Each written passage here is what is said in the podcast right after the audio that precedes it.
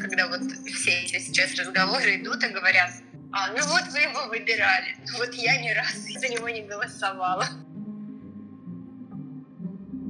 Не могу сказать, почему я не делала этого в четвертом году, но да, за Путина я не голосовала, в этом моя совесть чистая. Это подкаст «Черты. Поворот не туда». Меня зовут Ольга Дмитриева, и в прошлом выпуске я говорила с экспертами о том, какую роль в катастрофе 2022 года сыграли выборы. У меня осталось двоякое впечатление после этого разговора. Вроде как, повлиять на власть через выборы в России уже очень давно нельзя. Но при этом отказ от участия в них тоже идет на пользу власти. Я поняла, что даже если все, кто хотят голосовать не за Единую Россию, не за Путина придут в этот день в избирательный участок и проголосуют, это не поможет.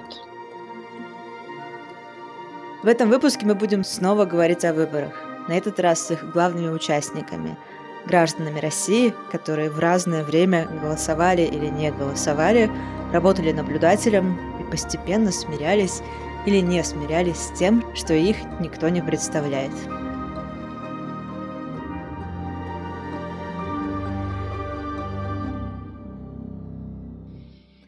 Начнем с истории Екатерины.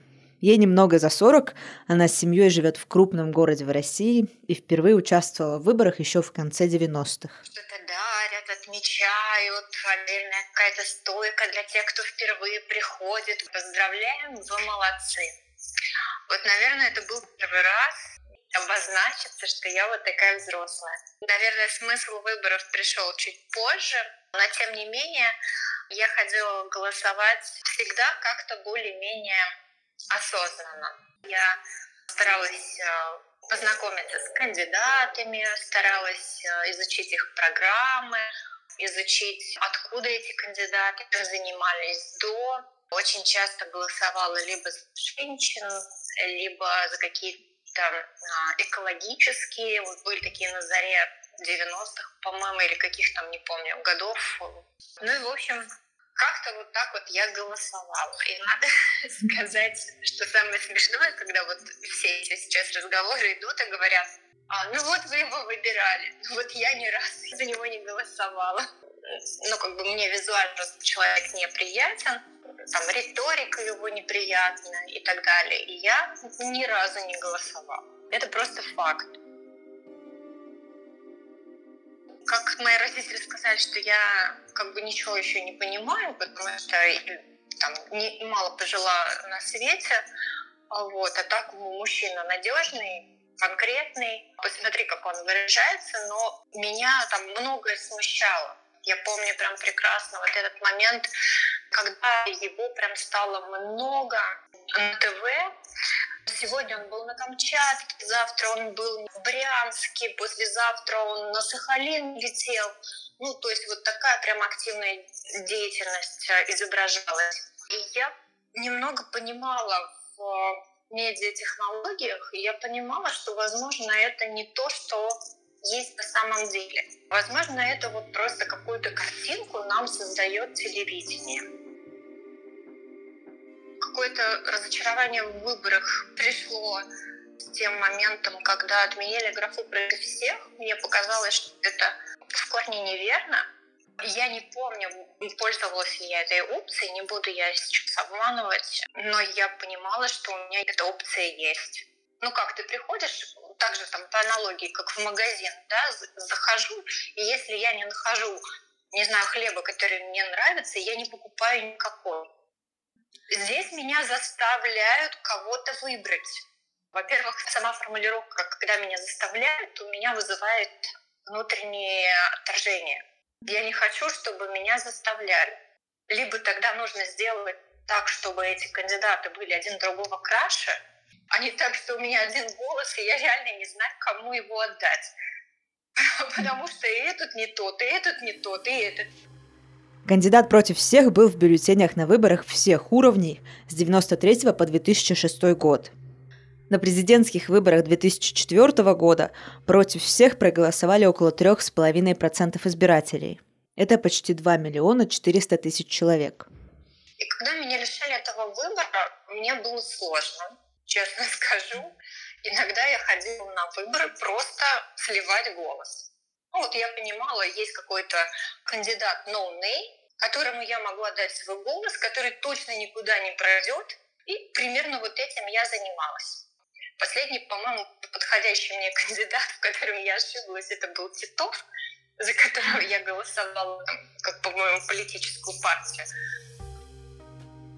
Вообще я очень а, такой гражданин, как бы не смешно это сейчас звучало, и патриотичный, и очень ответственный. Если берешь в расчет какие-то муниципальные выборы небольшие в своем районе, в своем округе и так далее, это же все равно часть людей будет представлять интересы твоего округа, твоего района, твоей деревни, твоего ПГТ. Я шла на эти выборы, естественно, понимая, что это там, не знаю, может что-то изменить, либо ничего не может изменить, и я пойду просто проголосую, чтобы никто не проголосовал за меня. А в моей среде много людей уже давно не голосует. Кто-то не голосует, потому что ну, политика где-то там далеко, и я не, там кто-то не голосует, потому что э, забил на это, кто-то не голосует, потому что это ничего не изменит, особенно там после там, 10-11 года, да. И получается, что я там особенно никого не подбиваю, просто молча делаю то, что делаю.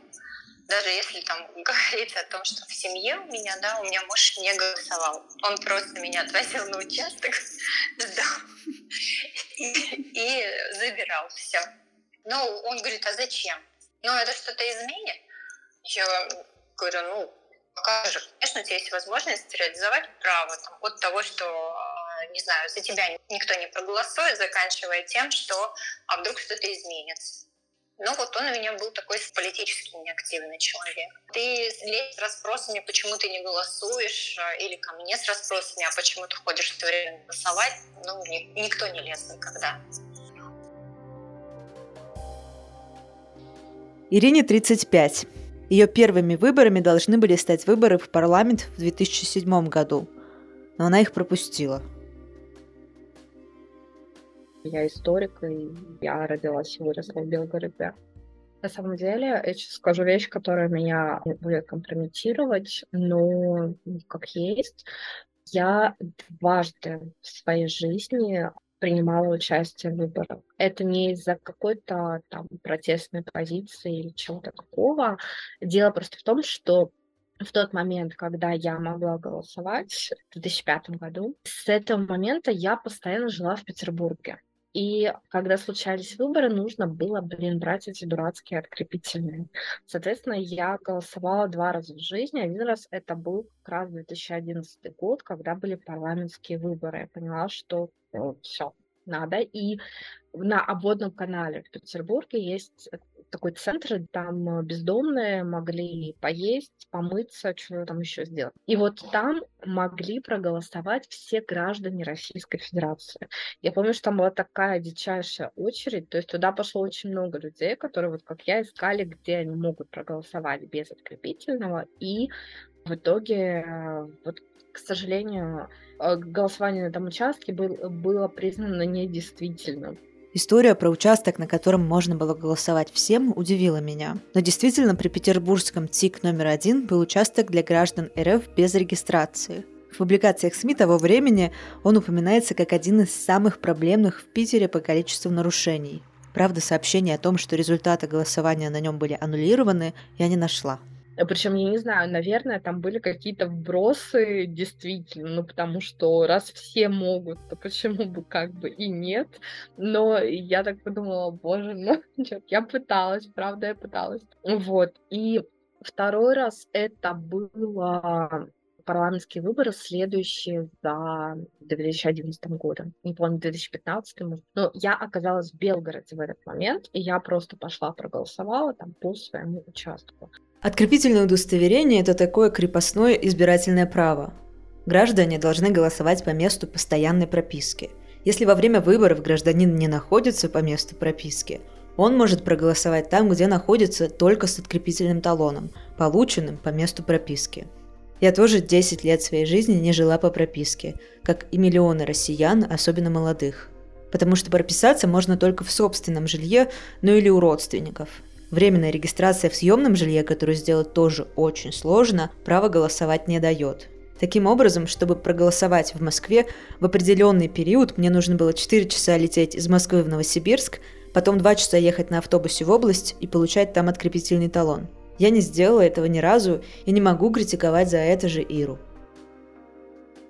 Но открепительные удостоверения активно использовались.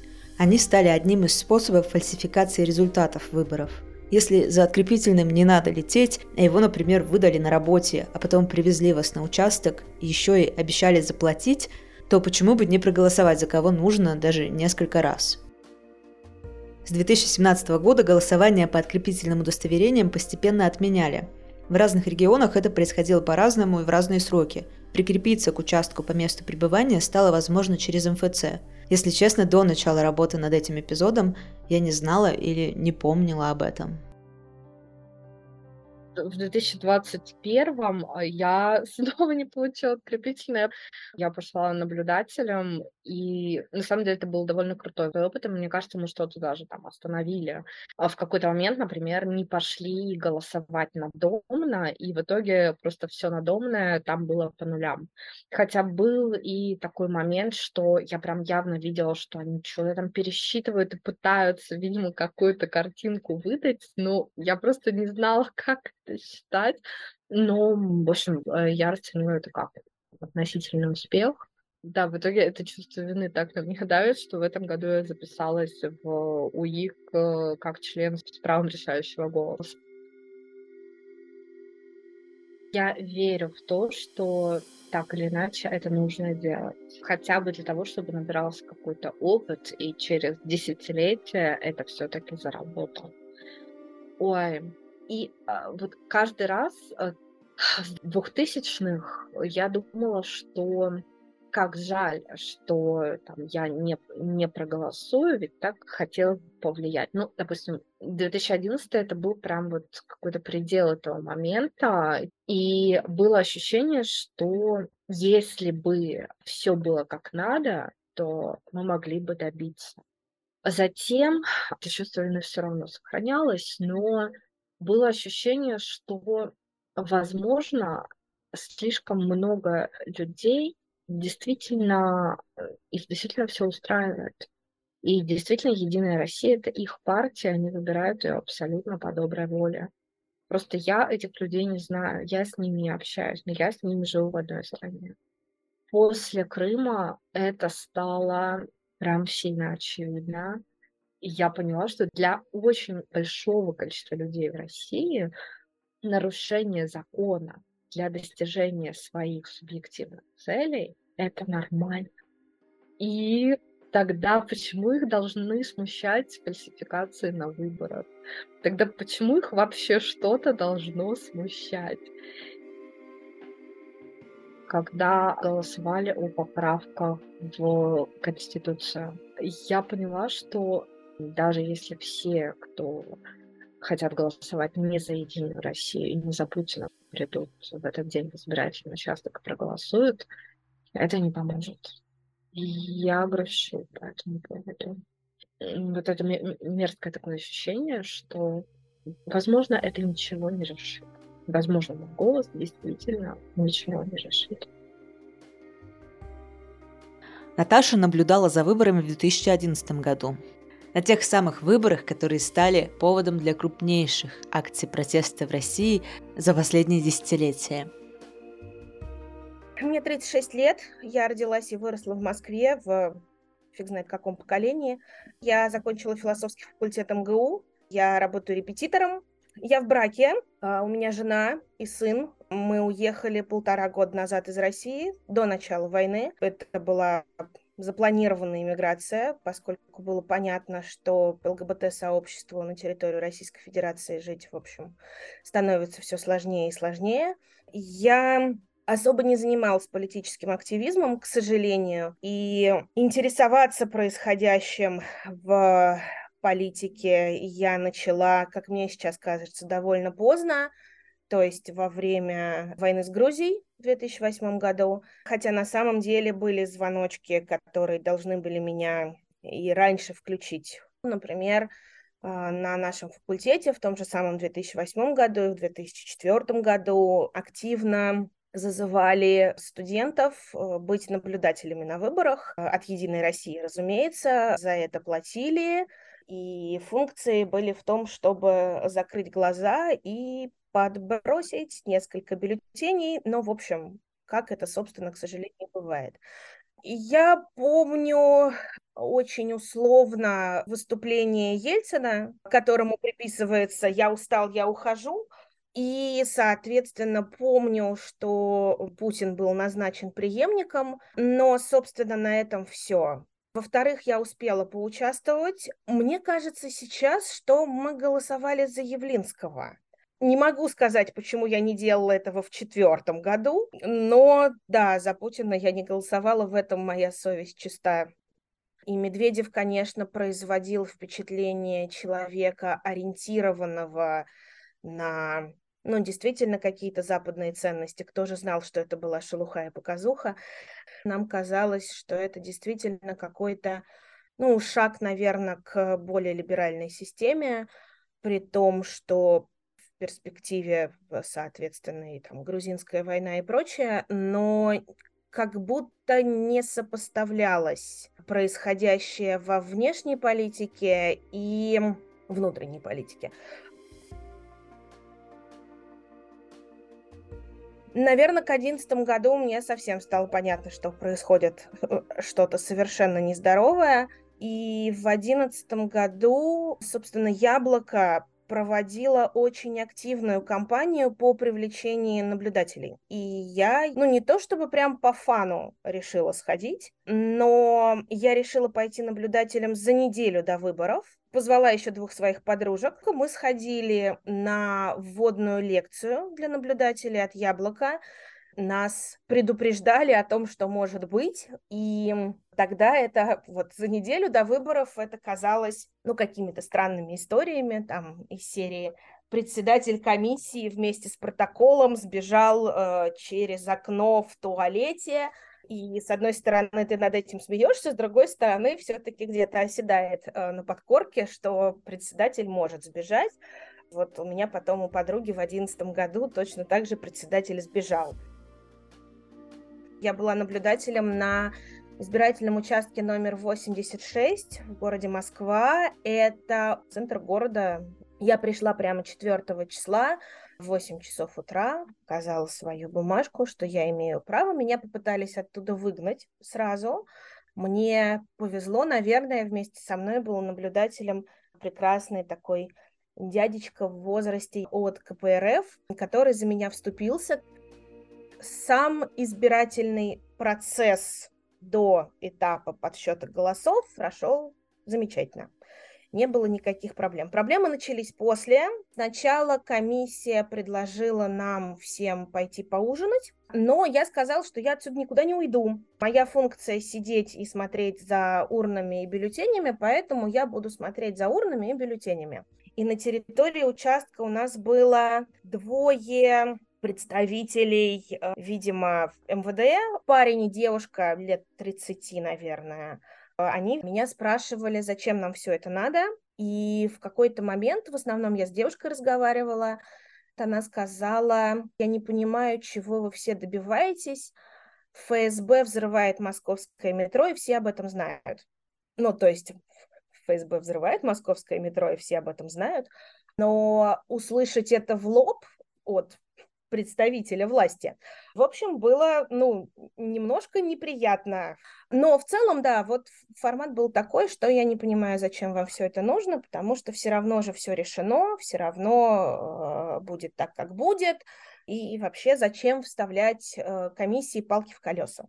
После этого комиссия вернулась, мы начали считать бюллетени, и в 12 часов ночи председатель комиссии сказала, что она забыла нам сообщить, что, оказывается, к нашему избирательному участку был прикреплен еще один пункт в психиатрической больнице, которая расположена недалеко от Красина. И вот у нее есть переносная урна, и сотрудники больницы проголосовали. Ну и дальше было самое веселое. Дальше мы бодались э, с председателем комиссии.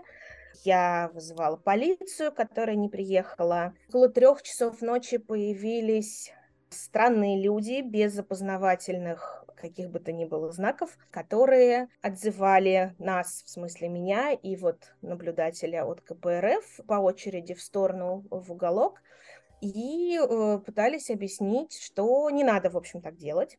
Все равно все уже решено, Около четырех часов утра, значит, мы добились от председателя комиссии э, аннулирования этой урны. Урну до этого момента не вскрывали. После того, как был подписан протокол о том, что урна была аннулирована, урна была открыта, в ней было 450 бюллетеней с проставленной одинаковой пастой, ну, видно одним и тем же почерком, одинаковыми галочками за Единую Россию, разумеется. А, и бюллетени эти лежали ровной стопкой. Ровной стопкой, сложенной вдвое, которая физически невозможно, когда ты запихиваешь бюллетень по одному, вложить туда вот таким образом. Вот, после того, как с этой урной разобрались, работа пошла, наконец-то начали считать. Все, естественно, были э, на взводе и на пределе. Председатель плакала периодически, уходила куда-то кому-то звонить, возвращалась, снова плакала. Мы обещали ей, что отправим ее под суд, если что.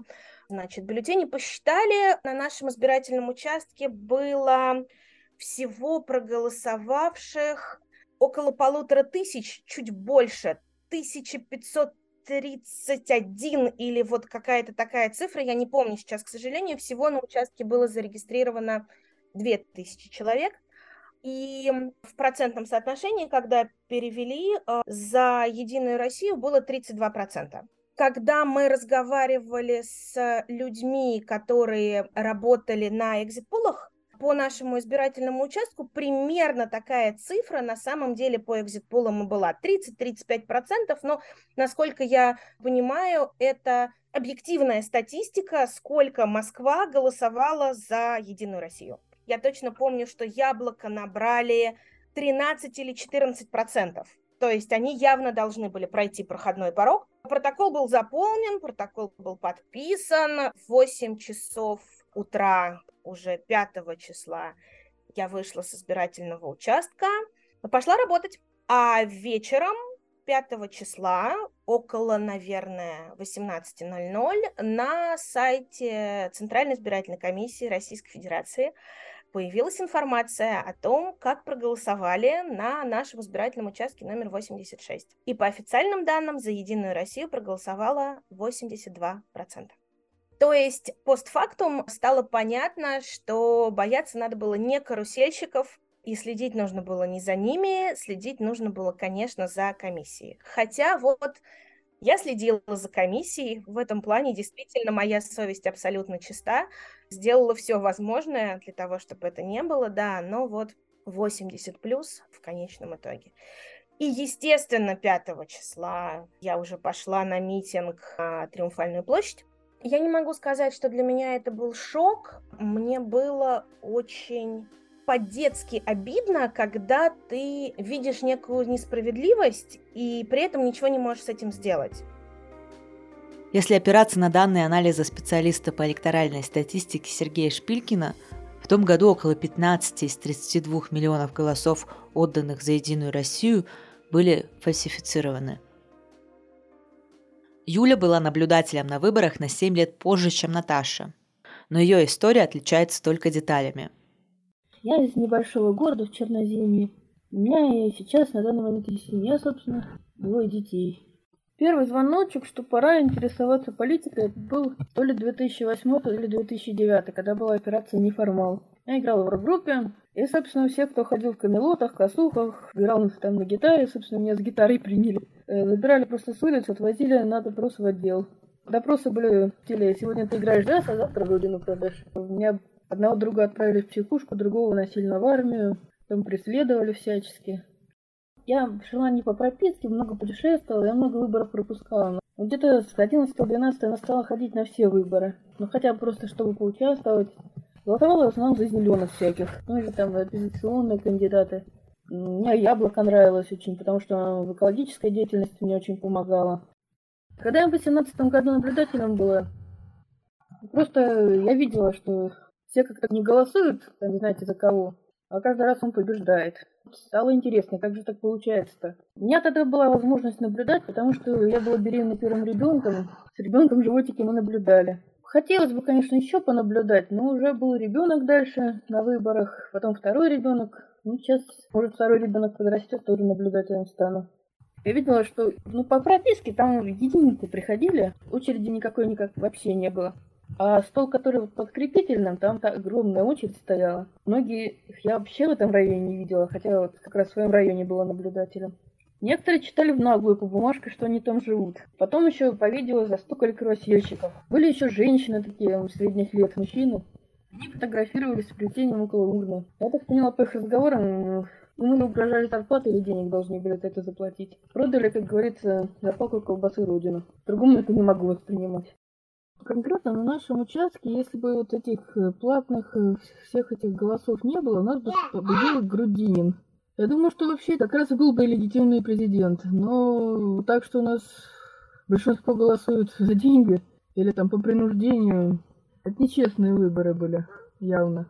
Дальнейшее голосование на пеньках это вообще просто какая-то, это не знаю, порнография посидев как бы в первом ряду на выборах, поглядев на все, все это, пройдя обучение, я поняла, что есть 350 способов, как подделать выборы, так чтобы никто этого не заметил.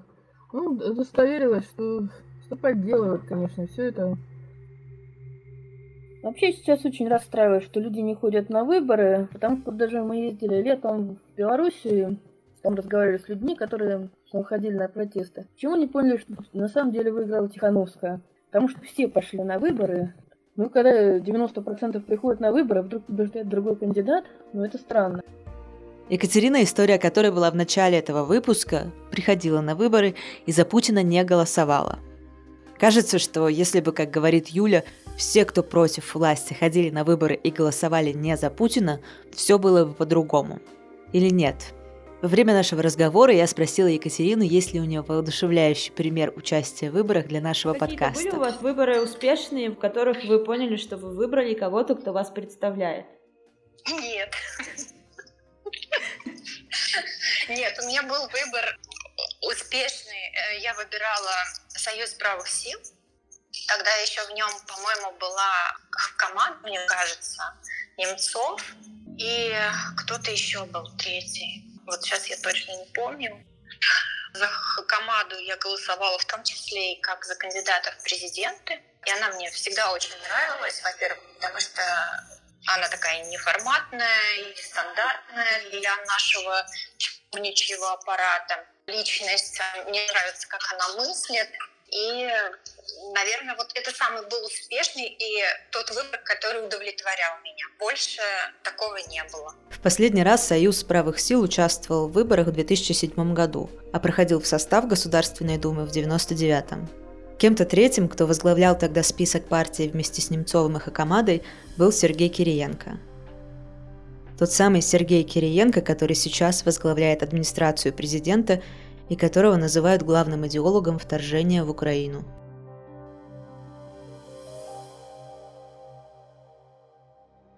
У этого эпизода есть вторая часть. В нем истории людей, которые тоже в какой-то момент поняли, что их никто не представляет, и им не за кого голосовать, и решили стать депутатами сами. Это подкаст «Черты. Поворот не туда». Обязательно послушайте эпизод о том, как мы потеряли выборы, в котором я говорила с экспертами, и продолжение этого эпизода, которое уже доступно на всех подкаст-платформах.